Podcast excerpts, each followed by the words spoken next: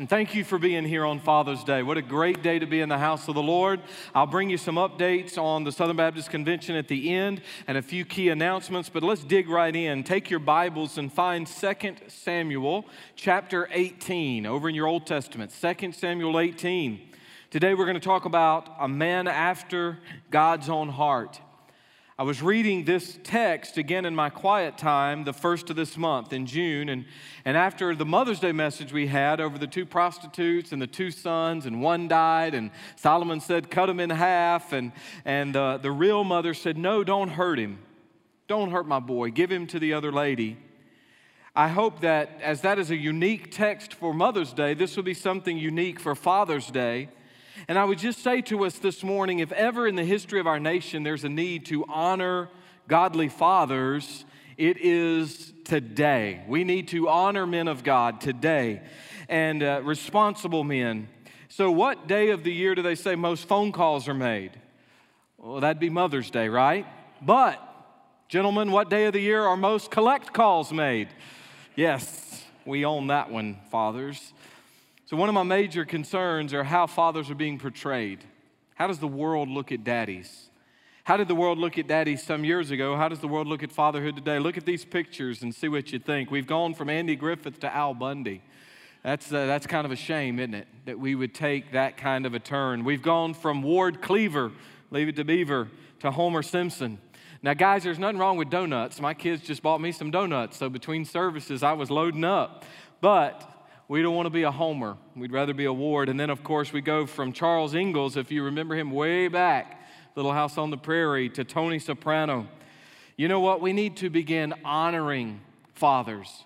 We need men after God's heart. And 1 Samuel 13, 14 and Acts 13, 22 both declare that King David was such a man. Not a perfect man by any stretch. You recall that he had an adulterous affair with Bathsheba. He tried to cover the affair when she got pregnant by having her son, her, fa- her husband, Uriah the Hittite, murdered.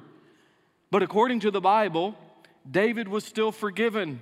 David was still a man after God's own heart. David was seeking the face of God. Absalom, who you're going to hear about today, was the third son of David. You'll recall that the infant son with Bathsheba died in infancy. God gave David and Bathsheba Solomon. And then Absalom is the third son of David, but a rift had developed between David and Absalom. Absalom had committed treason and gathered a group of men to lead a coup against his father. David was actually forced to leave the city of Jerusalem. He was forced to leave the throne, and all kinds of embarrassing things happened. Absalom made a series of really, really ugly choices. But forces of David are going to come together and meet forces of Absalom.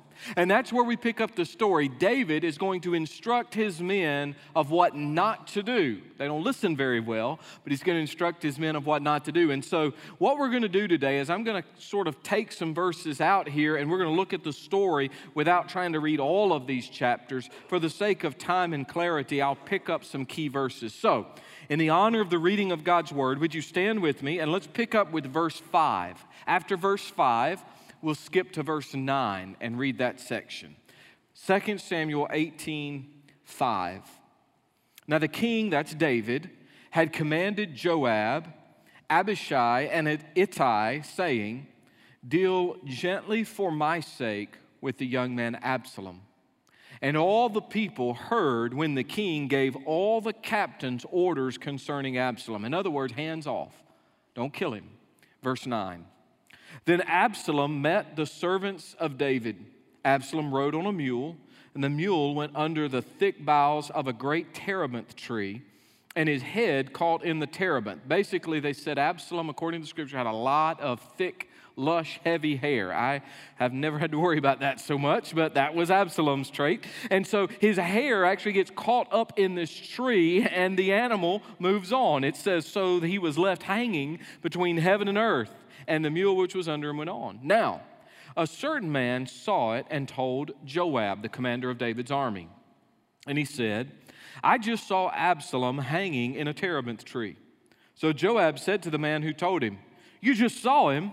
Why didn't you strike him there to the ground? I would have given you 10 shekels of silver and a belt. But the man said to Joab, Though I were to receive a thousand shekels of silver in my hand, I would not raise my hand against the king's son. For in our hearing the king commanded you and Abishai and Ittai, saying, Beware, lest anyone touch the young man Absalom. Otherwise, I would have dealt falsely against my own life. For there's nothing hidden from the king, and you yourself would have set yourself against me. And Joab said, I cannot linger with you. And he took three spears in his hand and thrust them through Absalom's heart while he was still alive in the midst of the terebinth tree. Now I'm going to pick up with verse 29. So if you need to flip or swipe 29, they send two runners. Two guys are going to run to the king to tell him the news. The first guy's a wimp. He wimps out. He just can't bear to tell him that his son is dead. The second, the Cushite, will tell him. So let's see what they say. 2 Samuel 18 29. The king said, Is the young man Absalom safe? Ahimaaz answered, When Joab sent the king's servant and me, your servant, I saw a great tumult, but I didn't know what it was about. Yeah, yeah, you're a wimp. And the king said, Turn aside and stand here. So he turned aside and stood still. Then, just then, the Cushite came, and the Cushite, a second runner, said, There's good news, my lord uh, the king. For the Lord, that is God, has avenged you this day of all those who rose against you. And the king said to the Cushite, Is the young man Absalom safe?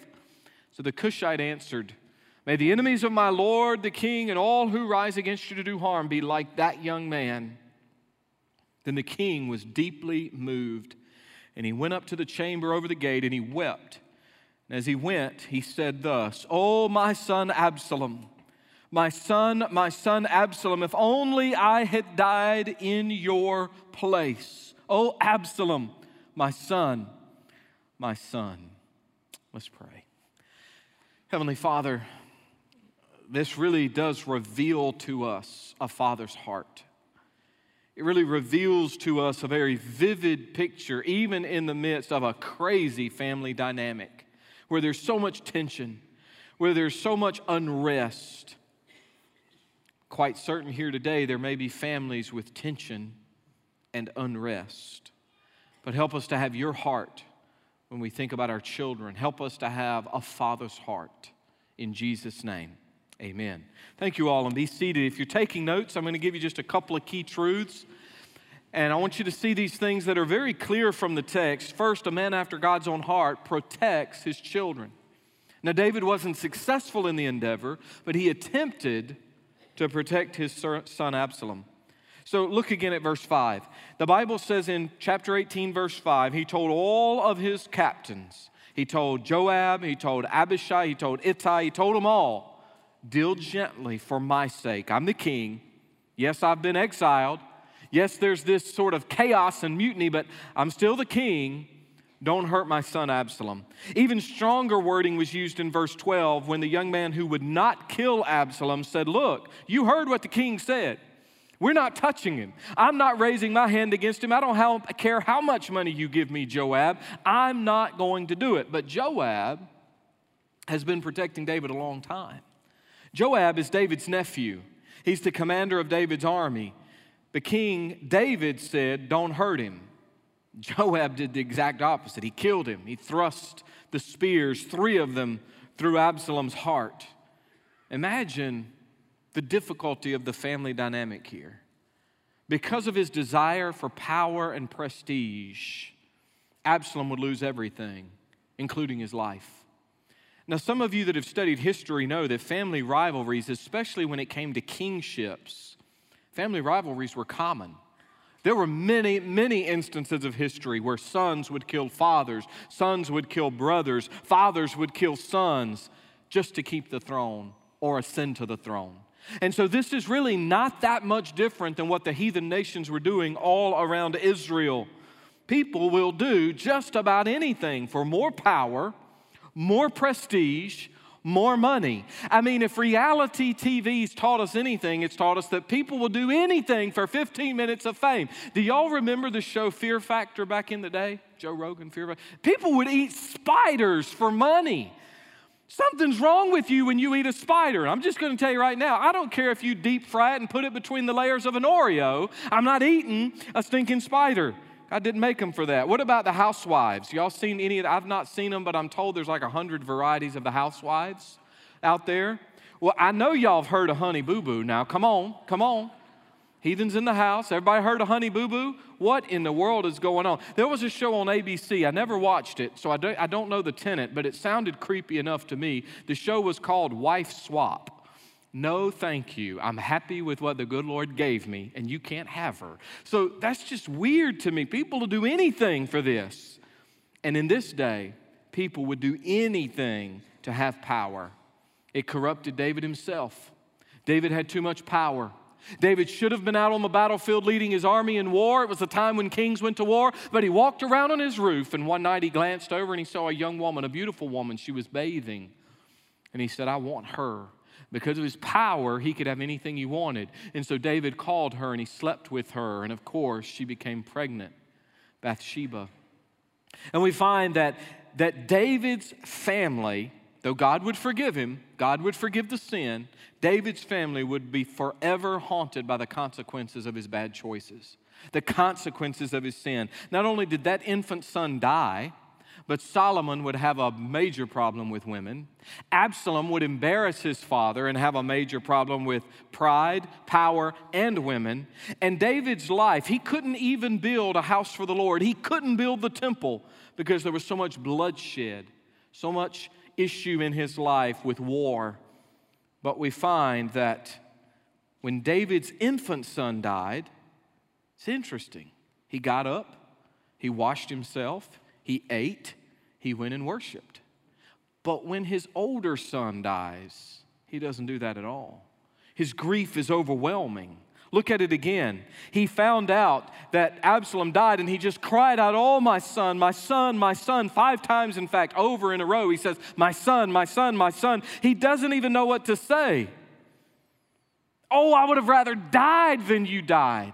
Have you ever been in the depth of grief so deep you had no words. Either you just kept repeating yourself, no, no, no, no, this can't be.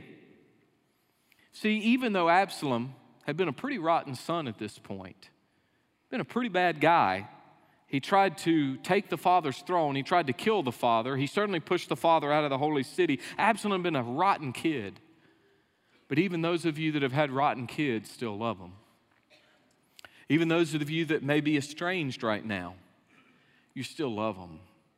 You still long for restoration and healing. I know you do. Whether you're sitting in this room or you're out there somewhere, I know you long for a relationship with that son, that daughter, no matter their age or yours. It's built into us the desire for family. Je- David genuinely wanted to protect his son. You say, well, uh, you know, Pastor, I get this and it's all fine and good, but it's 2021 it's a new day.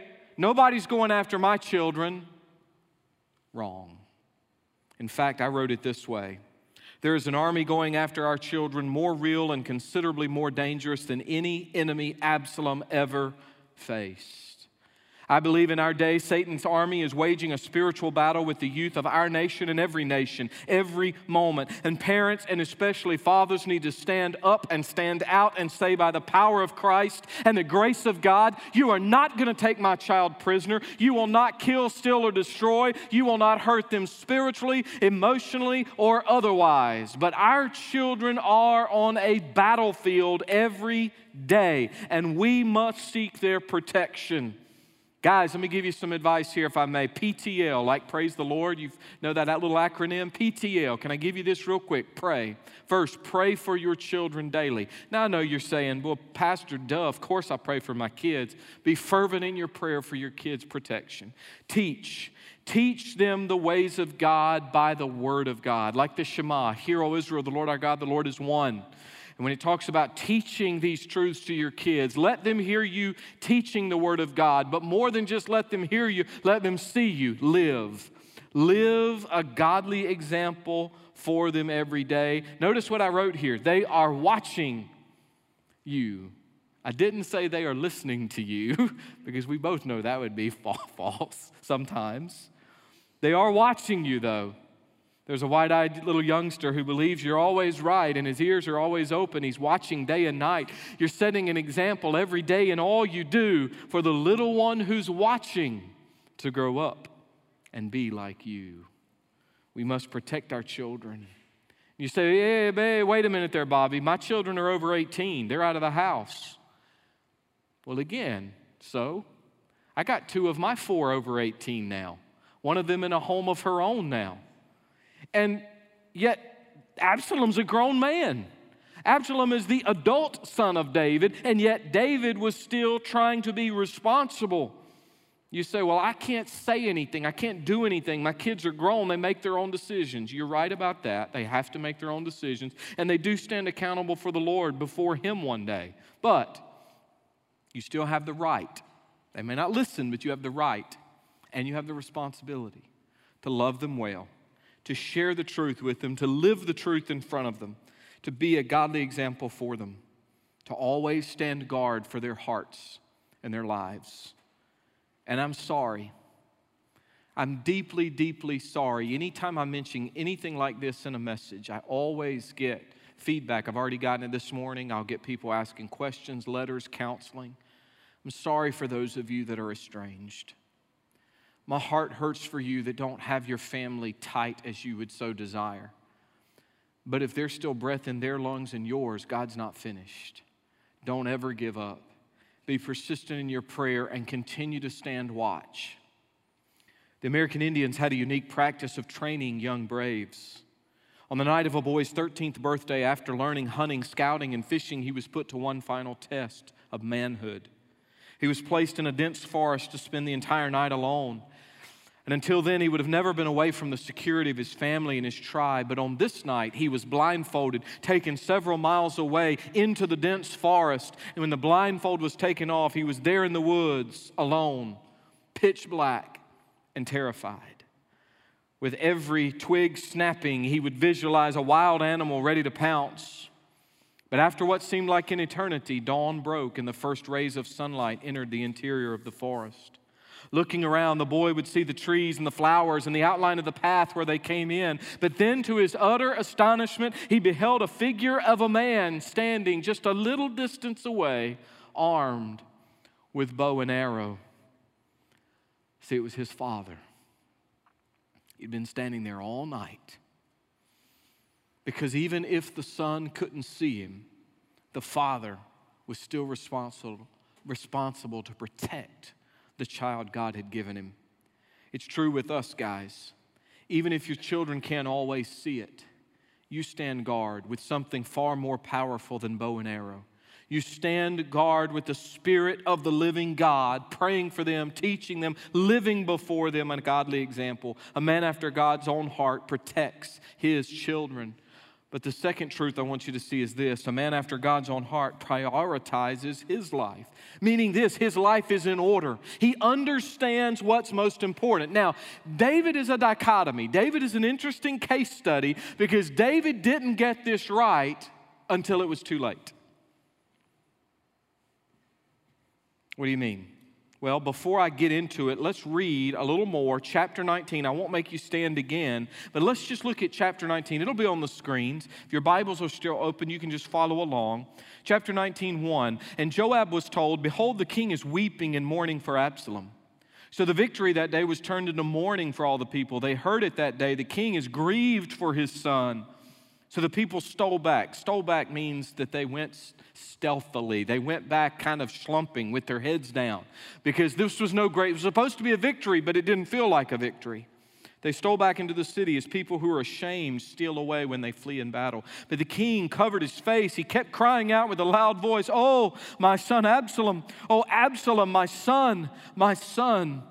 And then Joab came into the house to the king and said, Today you've disgraced all your servants who've saved your life, the lives of your sons and daughters, the lives of your wives, the lives of your concubines, and that you love your enemies and hate your friends.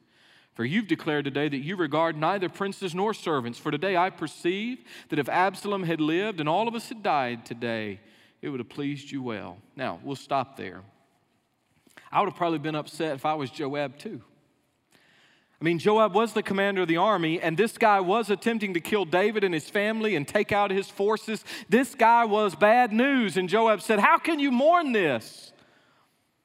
But Joab didn't have a father's heart, you see.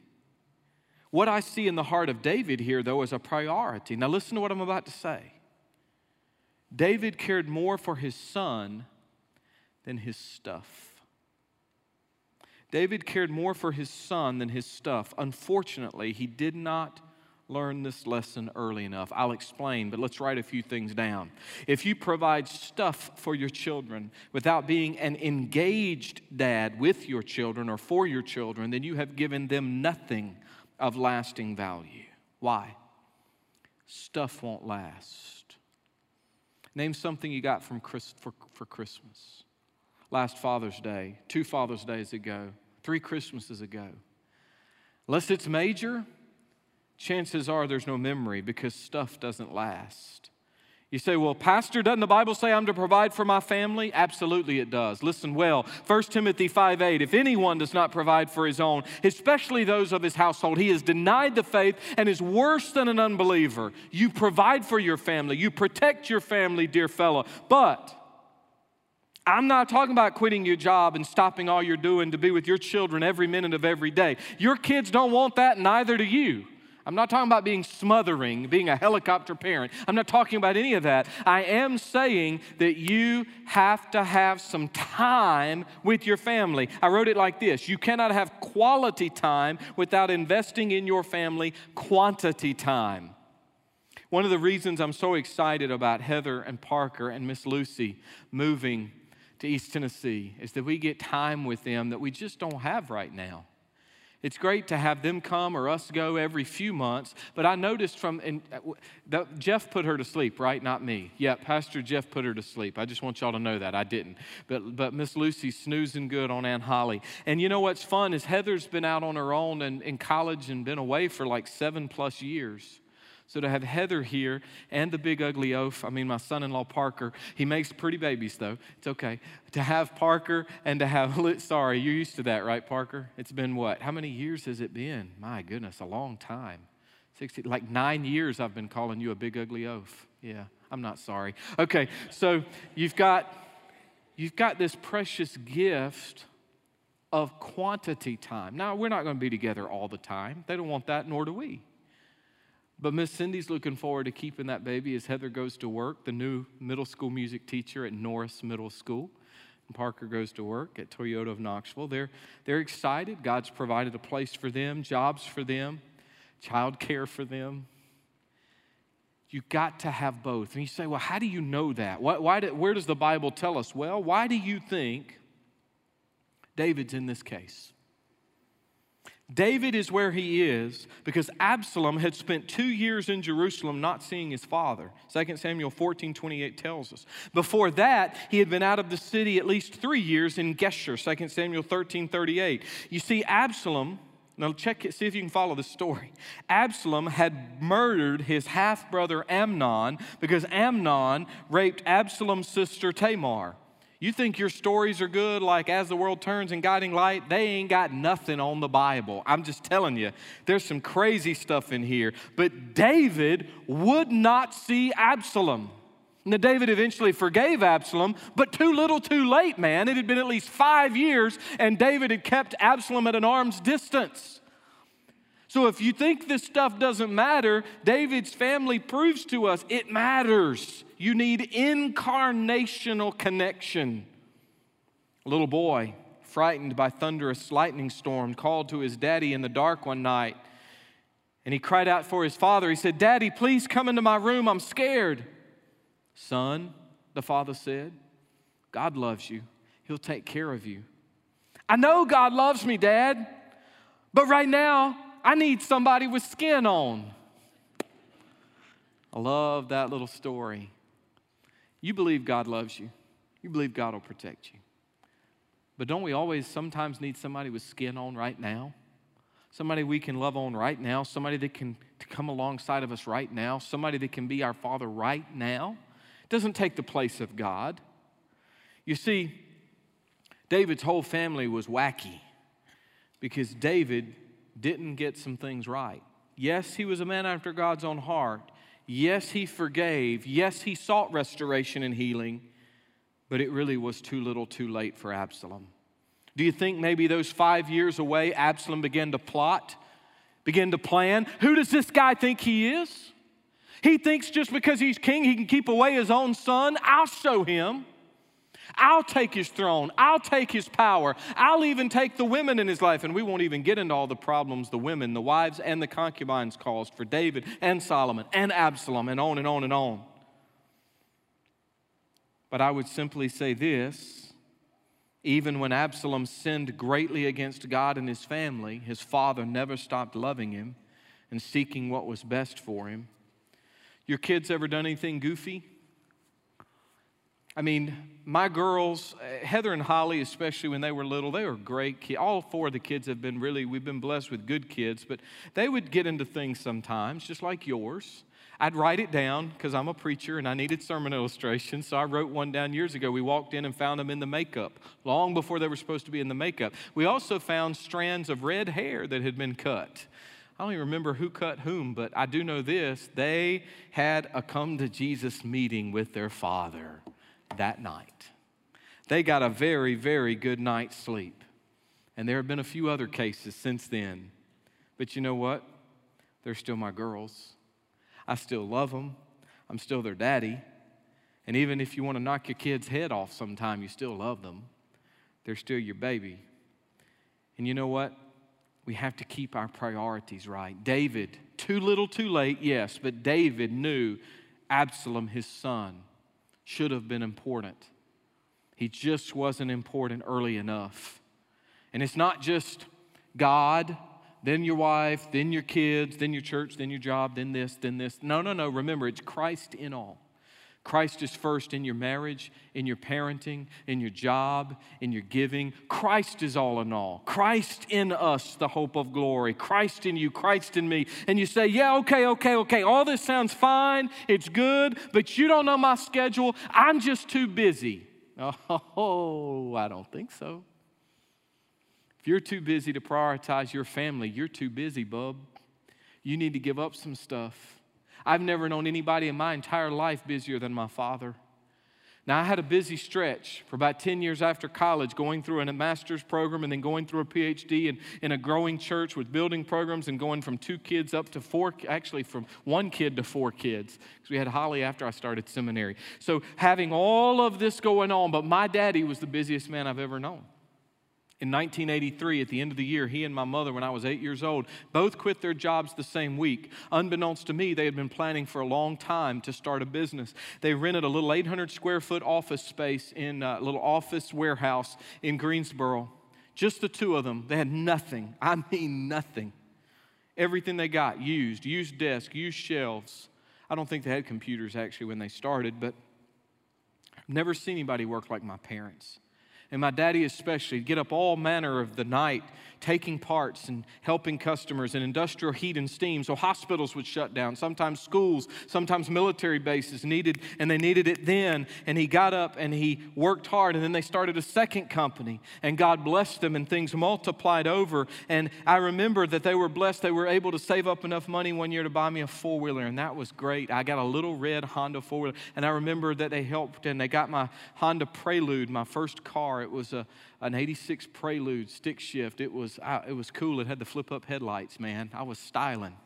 I was so cool, I bought a fake car cell phone antenna with the spiral and I stuck it on the side to make everybody think I had a cell phone. Some of y'all have no idea what that means. I don't care. You're too young. And remember those things. But that's about all the stuff I remember. I remember a daddy who worked 24 hours, it seemed like, 20 hours at least a day. And I remember a daddy who was there for every baseball practice, helping coach. I remember when he threw the ball at the little kid that didn't know how to catch and he broke his nose. That was my dad. I love that.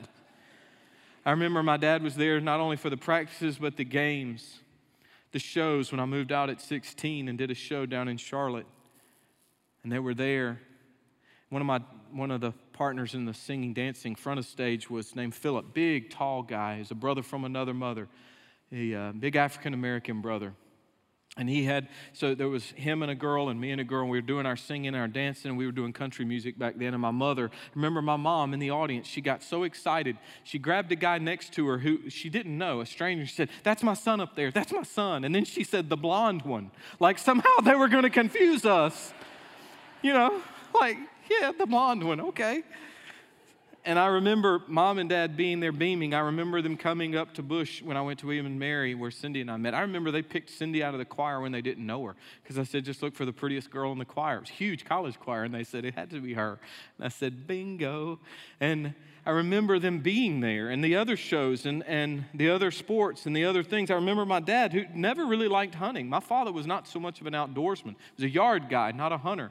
Didn't really care to hunt and fish that much, but he always took me squirrel hunting and deer hunting and rabbit and all of the stuff. My dad always took me because he knew I was passionate about it. And I look back and think, how in the world did he run two very big, successful businesses and take care of me the way he did? He's been with Jesus four and a half years now. But what I miss is him, not the stuff.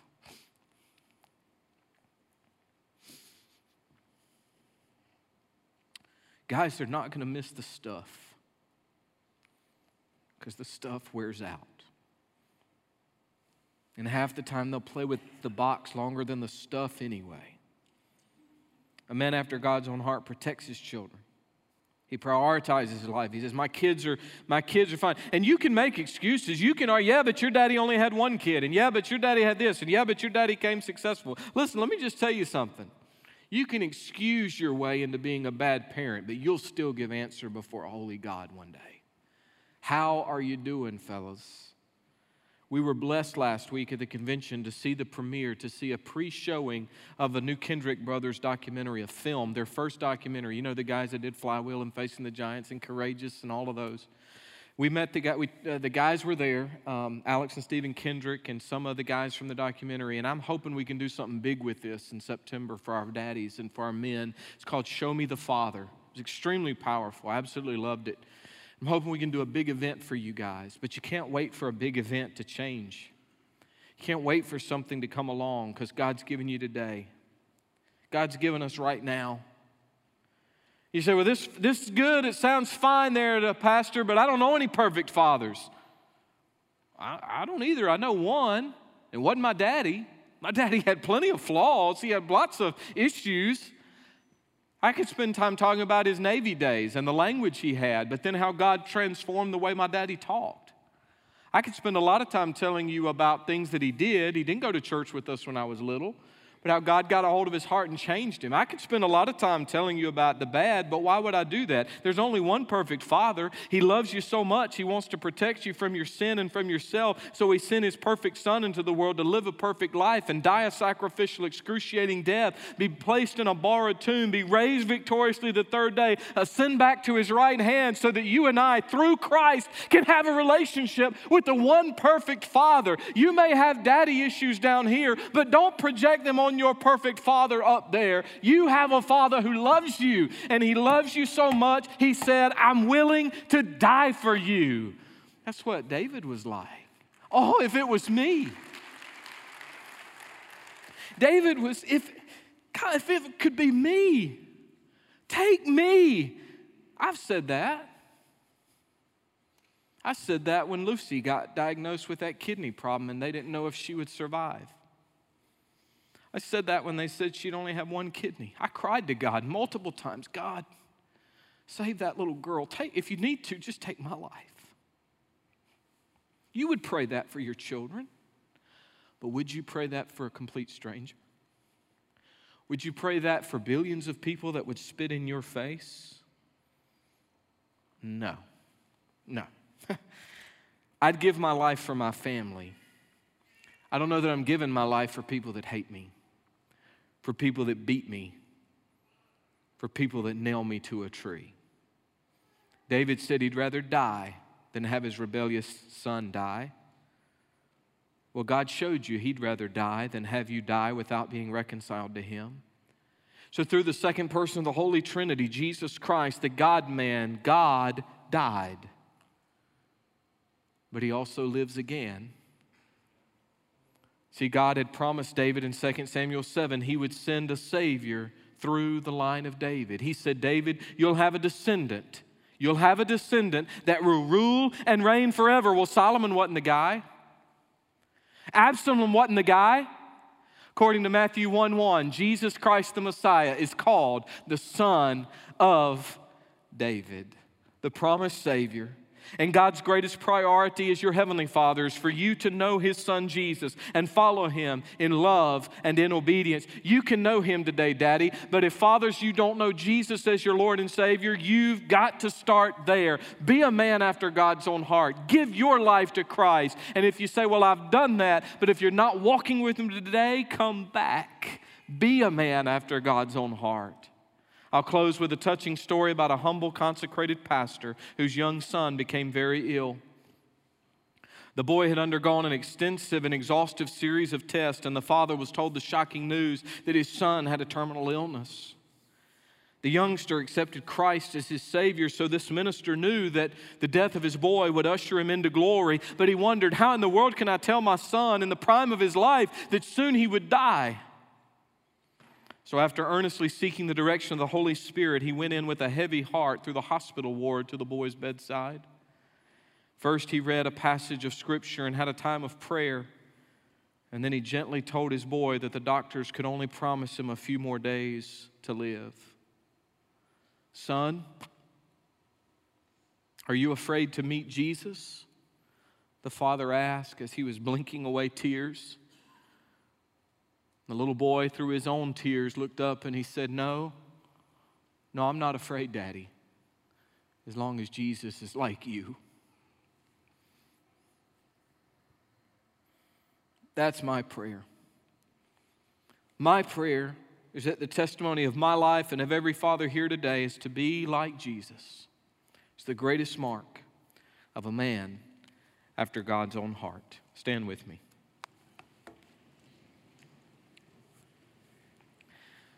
Fellows, if you need to trust Jesus today, ladies, for you as well, there'll be pastors waiting to receive you. Miss Cindy and I will also be over here in a few minutes. We don't just end the service, we just continue the invitation over here. But either during the song in a moment or after, you can come see us. If you're out there online, you can connect with us. Somebody will get right back with you. Whichever way you're out there, just connect to us and we'll make sure to love you well through these decisions. If you're a dad today and you want to come, I'd love to see an altar with men think it's a very powerful picture. If you're a daddy and you say, I want to be that man after God's own heart, maybe you have a wayward child, a son, a daughter. Maybe you are that wayward son or daughter. Whatever the case may be, if your daddy's alive today, you better do everything you can to show him and tell him you love him and you appreciate him. If your daddy's with Jesus today, I would just simply say, as the Kendrick brothers reminded us last week, we've all got a father story. It can bring up senses of pride or pain and can bring up joy or despair. Even if you didn't know your biological father, we all have a father story. So, whatever your story is today, make sure it intersects with God's story and that God gets the glory. And whatever you need to do, the altar's open for you. And so, when I say amen, decide. Decide to follow Jesus. Lord, we love you and we thank you for the day. We thank you for our dads and we thank you that you are our Abba Father, our spiritual daddy, our heavenly Father. Nobody in this room has ever been, nor has anyone ever had, a perfect father save you. You're the only perfect one. But we want to be more like Jesus every day so that in doing we are more like you, O Lord. I pray that you would move us in these final minutes together to be men after your own heart. In Jesus' name, amen.